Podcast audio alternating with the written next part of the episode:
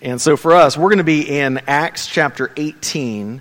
Uh, and uh, just for, you know, kind of where are we? Uh, Paul is on his second missionary journey. Actually, Actually, this is the transition time, sorry, uh, of his trans, uh, missionary journeys. He's going to be traveling around the Mediterranean Sea and going to various Roman cities and introducing them to the gospel, uh, the gospel, reasoning and seeking to convince them of the truth. And, uh, and so here, uh, remember, he was in Athens last week in chapter 17, uh, a, a, a, a city of great knowledge and, and study uh, this week, he moves on to Corinth. And so we'll, we'll, look at the first 16 or 17 verses and then pick up the rest as we go through today. So if you would, would you stand as we express our submission to the Word of God?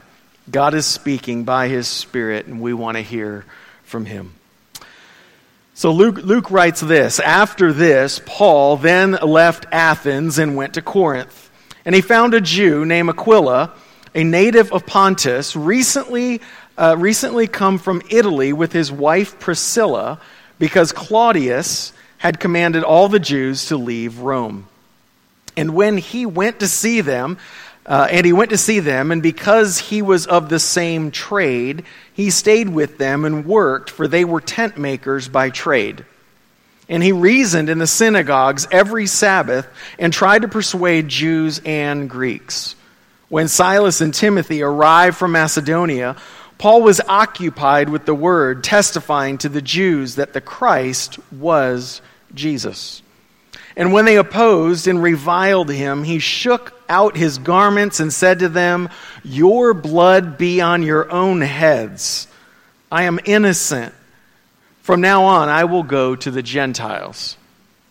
And he left there and went to the house of a man named Titius Justus, a worshiper of God. His house was next door to the synagogue. Crispus, the ruler of the synagogue, believed in the Lord together with his entire household. And many of the Corinthians, hearing Paul, believed and were baptized. And the Lord said to Paul one night in a vision, Do not be afraid. But go on speaking and do not be silent, for I am with you, and no one will attack you to harm you, for I have many in this city who are my people. And he stayed a year and six months teaching the word of God among them. But when Gallio was proconsul of Achaia, and the, the Jews made a united attack on Paul and brought him before the tribunal, saying, This man is persuading people to worship God contrary to the law. But when Paul was about to open his mouth, Gallio said to, said to the Jews, If it were a matter of wrongdoing or vicious crime, O Jews, I would have reason to accept your complaint. But since it is a matter of questions about words and names and your own law, see to it yourselves. I refuse to be a judge of these things. And he drove them from the tribunal. And they all seized, that's the tribunal, they all seized Sosthenes, the ruler of the synagogue, and beat him in front of the tribunal. But Gallio paid no attention to any of this. Interesting. How is God in the midst and leading his people here? So let's pray. Father, I ask that you would take uh, Luke's account of what transpired as Paul leaves Athens and goes to Corinth. Uh, Father, what would you have for us here? Uh, what would be the encouragement and the challenge for us as your people? Father, I pray that, that we would uh, hear, that we would, uh, by the power of the Spirit, be able to uh, respond, and Father, that we would follow you, that we would be your people, uh, your people living in this world. God, what does that look like? That we would not just be a people that gather for worship, but God, that we would function as your people all the time. So, Father, uh, give us great insight into that and challenge us. And by the power of the Spirit, would you move our hearts? We pray these things in Christ's name. Amen. Please be seated. So, we're about six months into this COVID 19 shutdown slash pandemic, and, and obviously, It has deeply affected every aspect of our lives. Work, many times, is very different. School is about to open up for many, has already opened up for some, and that's going to look completely differently. Shopping is different. Sports are different. Uh, and one thing that's different is the church. Uh, in a sense, you could say that we are the displaced church. You know, just look around and, you know, a third of maybe who is normally in this room. Many are outside, some are on the podcast, and it's kind of as if we're, we're just, uh, in, in, a newfound way, uh, unable to gather and get together as God's people the way we are used to. We've lost all of those easy wins you know, the, the easy connection, uh, the things that just came really naturally, and we didn't have to work too hard to be together and to be God's people, to be deeply connected and encouraging each other and spurring each other on. Those days are gone. Hopefully, they will return, but at least for right now, they are gone. The old notion that you can merely show up on Sunday, have deep connection with people, well, that has not been our experience since mid March. Even our connections when we're here are changed, you know, with masks or distance or uh, just such an interesting time. It takes a great effort and great work to stay connected. Now, yes, we've all been drastically affected by the COVID shutdown, but how is this an actual gift to God's people? We've been talking at, uh, as the shepherd elders, uh, Steve prayed for it, that we're just asking God to speak. What would God say to us? What would un- be a, a unique direction to pursue in the midst of such an odd time for our world and for his people? So one of the elders commented that it it's the gift of this is that God has exposed all the faulty ways that we would we used to do church or at least look at church. So you displace the church and it, it, it and it's it's annoying, it's it's bothersome, it's frustrating, but then it's also a gift because it exposes many things that might be inaccurate or inaccurate or unbiblical ways that we pursue what church is for months we didn't gather together in person. We were streaming online only, right? And so, if your concept of church was this, if it was, I show up at this place at this time, then the function of the church in your life has been drastically altered and very much hampered. Because I would say that's not at all what the, the notion of what God desires for His church. It's not, I show up at this place at this time. That's what we would maybe say is an easy connection point, an easy win. That's been taken from us. What used to be okay, you know, was that we could wait for the church to schedule some stuff, right? The church is going to put some stuff on a calendar. We're going to make stuff happen. We're going to gather up. And when, if you show up most of the time, you can actually be pretty connected to God's people. Well, in the last six months, the planning side of those gatherings uh, has minimized greatly. And just now, we're trying to take steps to get back towards normal. Here's the key question As gatherings of the church calendar decreased, what happened to your connection to God's people? What happened to your connection to the church? Did it grow? Did you feel a, a, a, heightened need to be intentional with people? To, uh, you know, to, you know, yeah, you couldn't connect with the whole body at one time. The corporate gatherings looked different, but you, you felt this intentional pursuit and this desire that your connection with a smaller group of people would, would grow and soar. Did your connection with God's people grow during this time? Hopefully it did.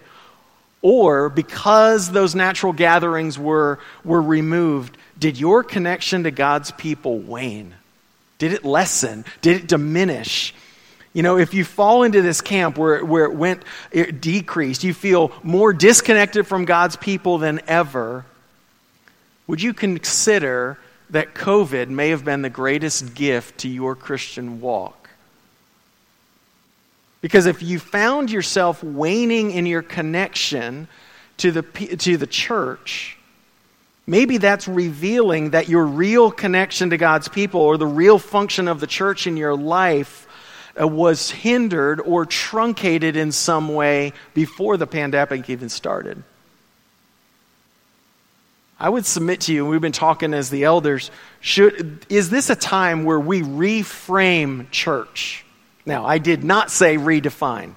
That's God's job. God defines in His Word who and what the church is. That's not what I'm saying.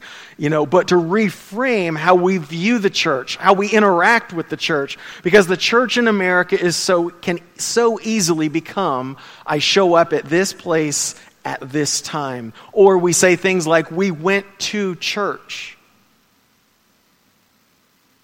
Yet God defines the church later in the book of Acts. I don't have the verse up, but Acts chapter 20, verse 28, he calls us the church of God, which he obtained with his own blood. Now, the question is Did Jesus obtain a building with his own blood? No.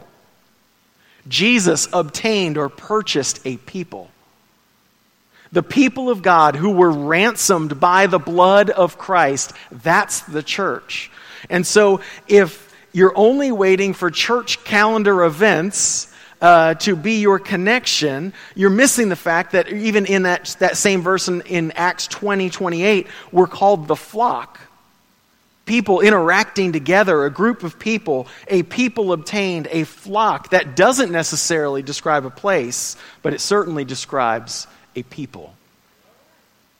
Now, in fairness, we are gathered here this morning, and God calls us to gather for worship weekly. But the meeting is not the church. The meeting is a function of what God has determined for His church to be, for His people to be, and how we ought to function. This is one thing of many. It's vital, it's absolutely essential, the gathering of God's people for worship. But it is not the sum total of what the church ought to be. COVID has given us a gift in possibly exposing how we may have slipped into this place, this time understanding of church. God's taken away the easy connections.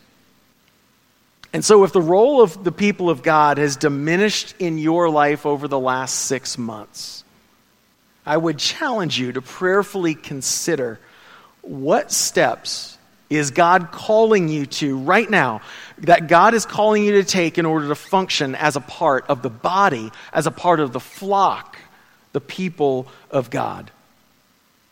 Historically, this is called the priesthood of all believers. If you want some good reading this week, go look that one, that concept up. That it is not the paid professionals are the ones doing all the ministry. It is all of God's people together who are priests before God, taking God's word to other people and everybody working on uh, God's behalf. It's the beautiful promise of God that He is going to use every one of His people for His plan and His purpose. The work of God is not relegated only to pastors, elders, deacons, ministry leaders. God's people must be fully functioning for the church to thrive. And with that, we get to Acts 18. Because we see in our passage this morning, we see an example of this, and that God meets us in our fears. But the question is, how does He do that? God meets us in our fears. So here's the context. He, Paul leaves Athens uh, and he goes to Corinth. Corinth is about 40 miles west of Athens, uh, and the letters of 1st and 2nd Corinthians are actually written back to these people that he met in Corinth. Okay? So we pick up in verses 1 through 4. And uh, so after this, Paul left Athens and went to Corinth. He found a Jew named Aquila, a native of Pontus, recently come from Italy with his wife Priscilla because Claudius had commanded all the Jews to leave Rome. And he went to see them. And because he was of the same trade, he stayed with them and he worked, for they were tent makers by trade. And he reasoned in the synagogue every Sabbath and tried to persuade Jews and Greeks. So as you read that, it doesn't seem all that significant. He goes from one city to the next. He's been doing that all throughout the book of Acts. He shows up, he meets these people who happen to be in, in Corinth, and he stays in their house. And he actually works alongside with them. While he does that, he preaches the gospel. Well, as you look at it, though, in context, so if you put this passage in context of what he comments to the Corinthian church in 1 Corinthians chapter 2, so 1 Corinthians chapter 2, he says, I came to you, and he says, I was with you in weakness and in fear and much trembling. Well, that changes things a little bit, doesn't it? So he walks into Corinth. Luke doesn't comment on it, but Paul does as he writes back to these people. He walks into Corinth in weakness and in fear and with trembling. I don't know about you, but that strikes me as kind of odd because the picture in my mind of the Apostle Paul is like this mountain of a man, fearless, apostle, boldly speaking, singing praises to God when he's in prison, getting stoned for the sake of the gospel, and praising God for that, standing in the center of Athens, taking on the intellectuals of that day. But he walked into this city with fear and trembling. And so, how does God meet us in our fears? Well, the printed outline in your bulletin, we're going to flip our subpoints in the uh, on the screen. It's going to be accurate, but he God meets us in our fears with the presence of His people. So, who does he meet? He shows up in Corinth and he meets Aquila and his wife Priscilla. Why are they in Corinth? Why are they there? Well, they were displaced by the Roman Emperor Claudius. Well, Claudius basically wanted all the Jews to leave Rome, so he kicks them out of Rome.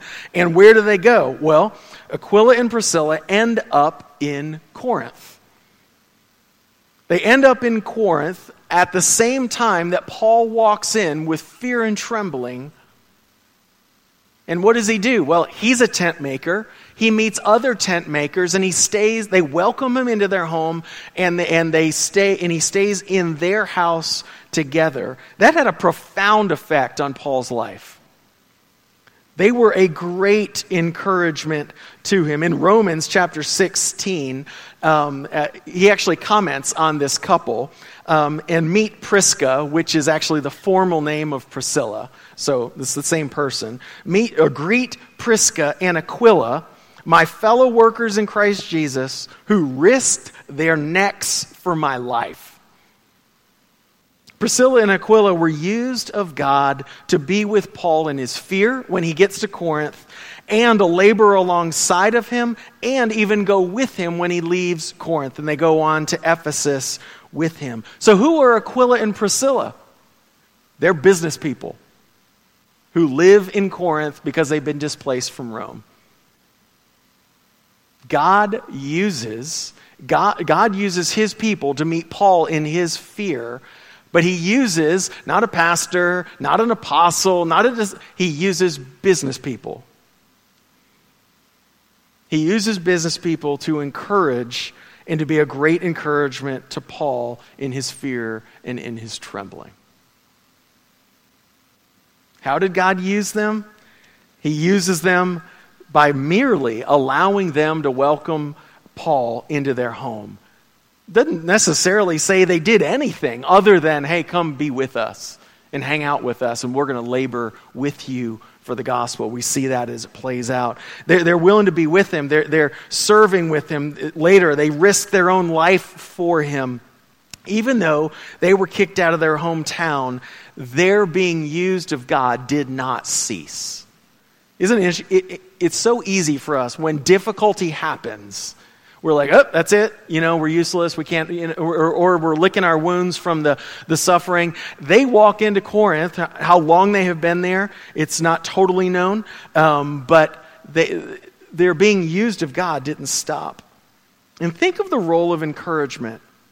Think of this it rarely gets recognized publicly. It doesn't happen because the church plans an encouragement event. The idea of encouragement happens when God's people open their lives to other people.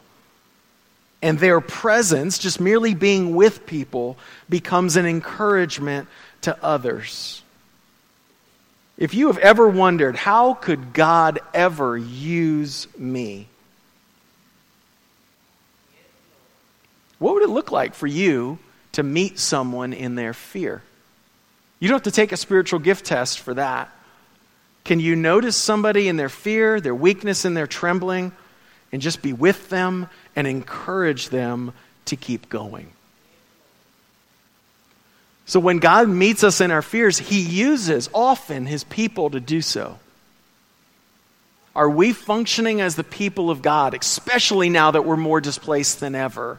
The intentional, purposeful efforts of God's people.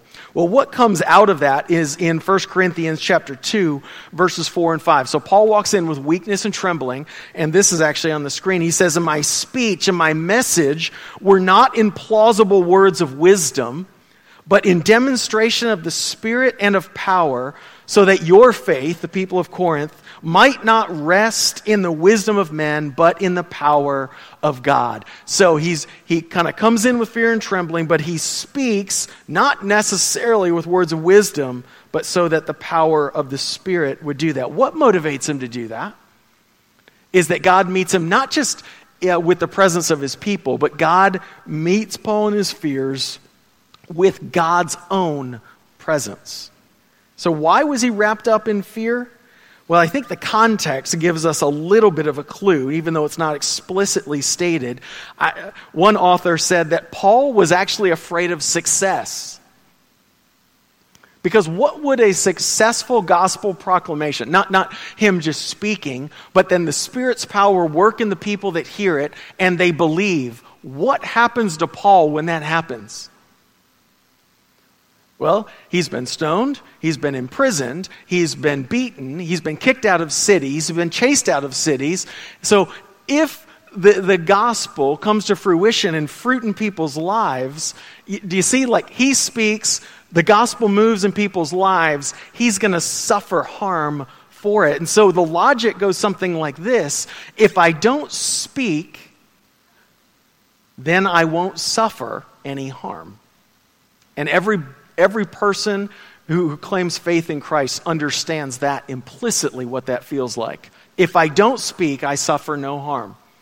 I don't get shunned. I don't get looked at like, like I'm kind of odd. My neighbor uh, might not, you know, uh, what, we all understand the fear that it is to be displaced. And so, so Paul here uh, understands that for him to speak might mean his harm so, what does God say to him in verse 9 and 10?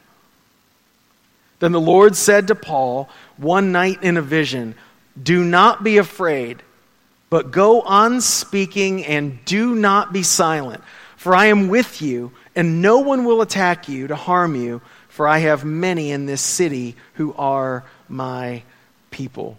What does God say? Paul, I understand. You're, you're afraid to speak, but don't be afraid. Continue to speak. Don't be silent, even though you're tempted to be so. Why? Then comes God's promise. Why do those things, even though harm may await him? God says, For I am with you. What did Jesus say to his disciples at the end of Matthew? At the end of uh, the Gospels with the Great Commission? He says, Go into all the world, making disciples and baptizing and, and teaching all the things that I command. Go in my authority because I am with you always. This sounds a whole lot like that. Paul, go. Don't, don't be afraid to speak. Don't be silent, for I am with you. And then he says, No one will attack you, for I have many in this city who are my people. So it's one thing to have God's people with you, which is a great promise. It's another that God says he will be with his people. God promises to meet us in our fears with His presence in addition to His people. So, what flows out of this? Well, uh, let me summarize verse 12 to 17. Uh, basically, so though God says no one will attack you, uh, the Jews made an attack on Paul. Okay, I think the, the intent was the attack won't have any harm to you.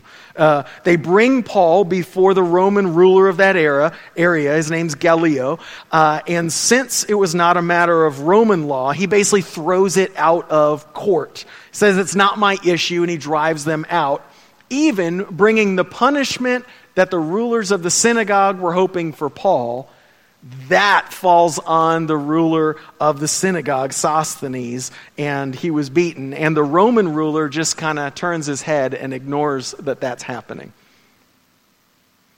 But what's interesting in all of this is not merely that God meets us in our fears, but that God accomplishes his plan through his people. We're going to pick up in verse 18.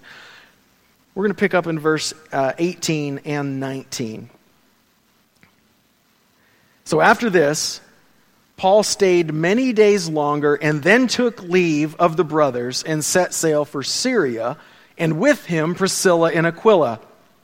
At Cenchreae, he had cut his hair, for he was under a vow. And they came to Ephesus, and he left them there, but he himself went into the synagogue and reasoned with the Jews. So Priscilla and Aquila so notice again, especially in this day and age, uh, where, uh, where um, women were often not regarded with much honor and status, who's named first? Priscilla. Uh, it, it, it's just the move of this countercultural move of the gospel. So Priscilla and Aquila go with him to Ephesus, and he cuts his hair there. We're saying, all right, he got a haircut? Why is that in the gospel? Um, and basically, most likely, he took a Nazarite vow. Um, and to take a Nazarite vow, think um, Samson, uh, you know, and don't cut his hair, uh, and um, and others, the completion of that vow here uh, is marked with Paul cutting his hair. So he was basically not cutting his hair to kind of show this dedication and devotion to God over something he committed to. It doesn't say what. If you're watching the NHL, the hockey playoffs, it's kind of like those guys not shaving their beard until they win the Stanley Cup. They're committed to it. Loose equivalent. But anyway, uh, so basically, he ends up in Ephesus, and then in the next few verses, he departs from there and he says, If God wills, I'll return. But he goes throughout all the cities of the region. That's verse 20 to 23. And then we pick up 24 to 28.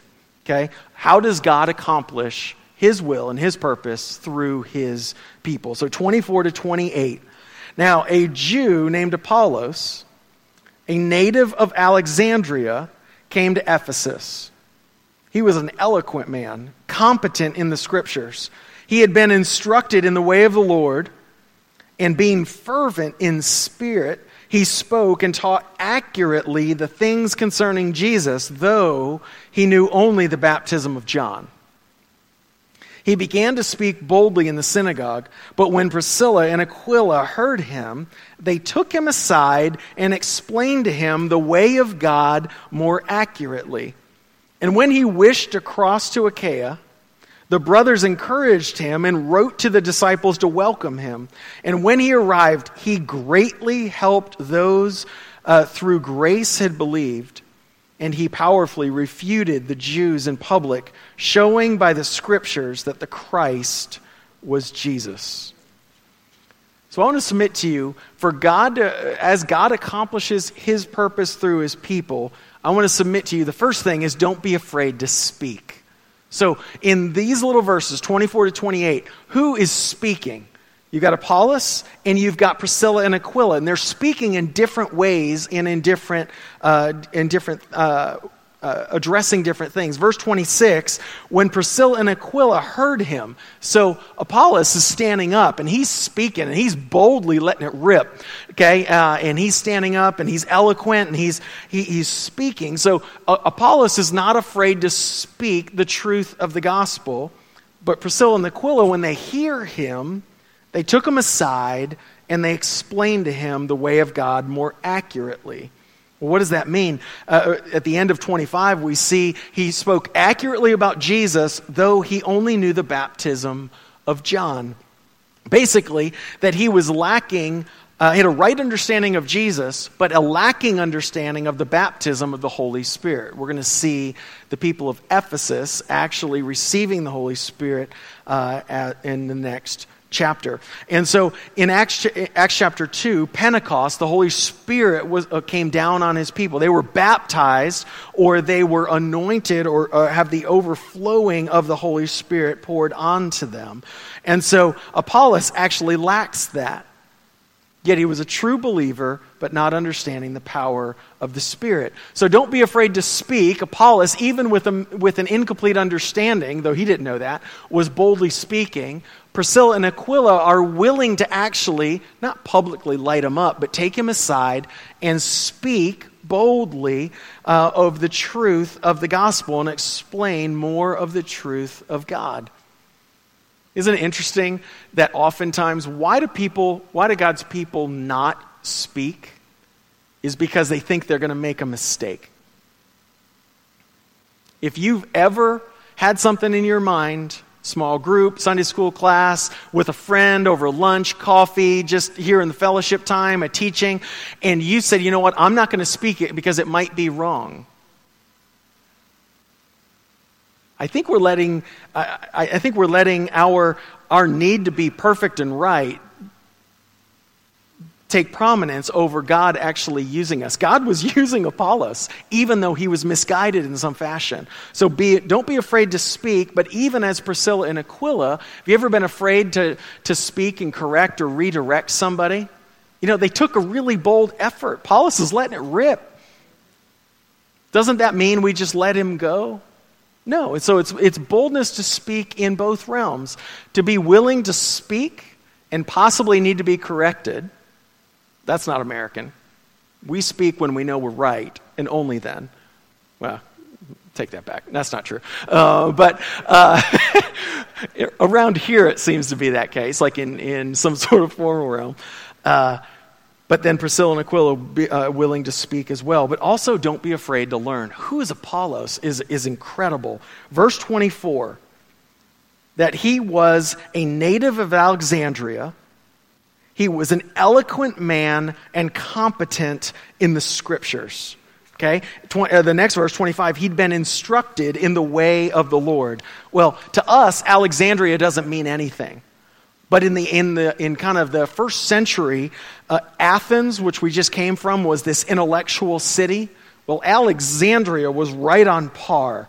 You know, the greatest library in the world was in Alexandria in the first century. Who else came out of that city? Euclid. Okay? So if you're in geometry, right, uh, you'll, you'll learn about Euclid. Uh, Euclid came out of there. Philo came out of there. The Septuagint, which is the Greek translation of the Old Testament, that all happened in Alexandria. He was an eloquent man, meaning that he most likely, uh, one commentator said, had read Aristotle's rhetoric, which was the way of making a presentation and a reasoned argument. So when it says that Apollos knew the word, he knew the scriptures, he was eloquent, and he came from Alexandria, this is a guy who has his stuff together. Yet, even in that, don't be afraid to learn. Don't be afraid to learn. Because, because they, they draw him aside, and, and he wasn't too proud to be a learner. No teacher, no leader should ever be afraid to learn. You and I are not complete yet. And so you and I need to be learners as God brings his word to us. And so God accomplishes his plan through his people. Don't be afraid to speak, but don't be afraid to learn. And then what are the effects of this is 27 and 28 when he wished to cross, now he's Apollos, when he wished to cross to Achaia, the brothers encouraged him and wrote to the disciples to welcome him. And when he arrived, he greatly helped. He helped those who through faith had believed. Those who had come to understand that a right relationship with God is only by grace. There's no effort you can make to make yourself right with Him. There's no uh, times you can attend church enough to be made right with God. The only way to be right with God, to be brought into His family, and that He becomes your Father is by the grace of God. Those who through faith or through grace had believed the ones who understand that their sin is rebellion against a holy and righteous God, that their sin deserves the wrath of God. But instead of that wrath falling onto, G, uh, falling onto me or to you or to anyone who has believed, it fell on Jesus. And because that wrath fell on Jesus, my sin has been paid for, but it didn't stop there. Jesus went to the cross, and why does the book of Acts talk about the resurrection? Is because it's way more than just a substitutionary atonement for your sin, where Jesus paid the penalty. He did not stay in the grave. That would be a travesty, and that would be no hope at all. He rose from the dead. He conquered death. He conquered sin so that you and I might have new life. And those who by grace believed, Apollos was a great encouragement to them. He helped them. He was, he was one who powerfully refuted the Jews in public, verse 28, showing by the scriptures that the Christ was Jesus. Meaning that the, the one who was promised in the Old Testament, the one who would save uh, his, God's people from their sins, who would set things right, who is the one who would usher in the new kingdom he is Jesus Christ who walked on this earth, who died on the cross, who rose from the dead. That is someone's only hope. And so, as Apollos learns from the words of Priscilla and Aquila, business people, as they speak and correct, he goes uh, to neighboring cities in that region and he builds their faith so that they might be more like Christ, that they might understand who Jesus is and their only hope. It's an interesting thing, and let me just submit to you how might God be prompting you in this time of displaced COVID 19 church? That God would say, Church is not about this place at this time. It's about God's people functioning always God's people fully functioning and seeking to encourage and be present and to point people to know Jesus, how might you function as God's people today? Who might you say, you know what? Who do I need to text this afternoon? Who do I need to call? Who do I need to go for a walk with so you can social distance and, and talk with? Who is it that God is saying they need you to be present with them so that we might become the body of Christ fully functioning? For his glory. Let's pray. God, uh, be pleased and use your word. Uh, God, I ask that you would. Um, that you would use it, that by your Spirit you would challenge us, us God, that you would, um, that you would encourage us, Father, that we would be learners, that we would be bold in our speaking, that we would not shrink back. Father, help us to know that you normally accomplish your will through the efforts of your people. Father, that's sobering, but yet it's so hopeful because you promise that you will be with us. We function under your authority, and Father, we, uh, we seek to be your, uh, your people together and a beacon of your grace to this world. God, use us uh, for your, to build your kingdom and for your glory uh, in this world around us. We pray these things in Christ's name. Amen.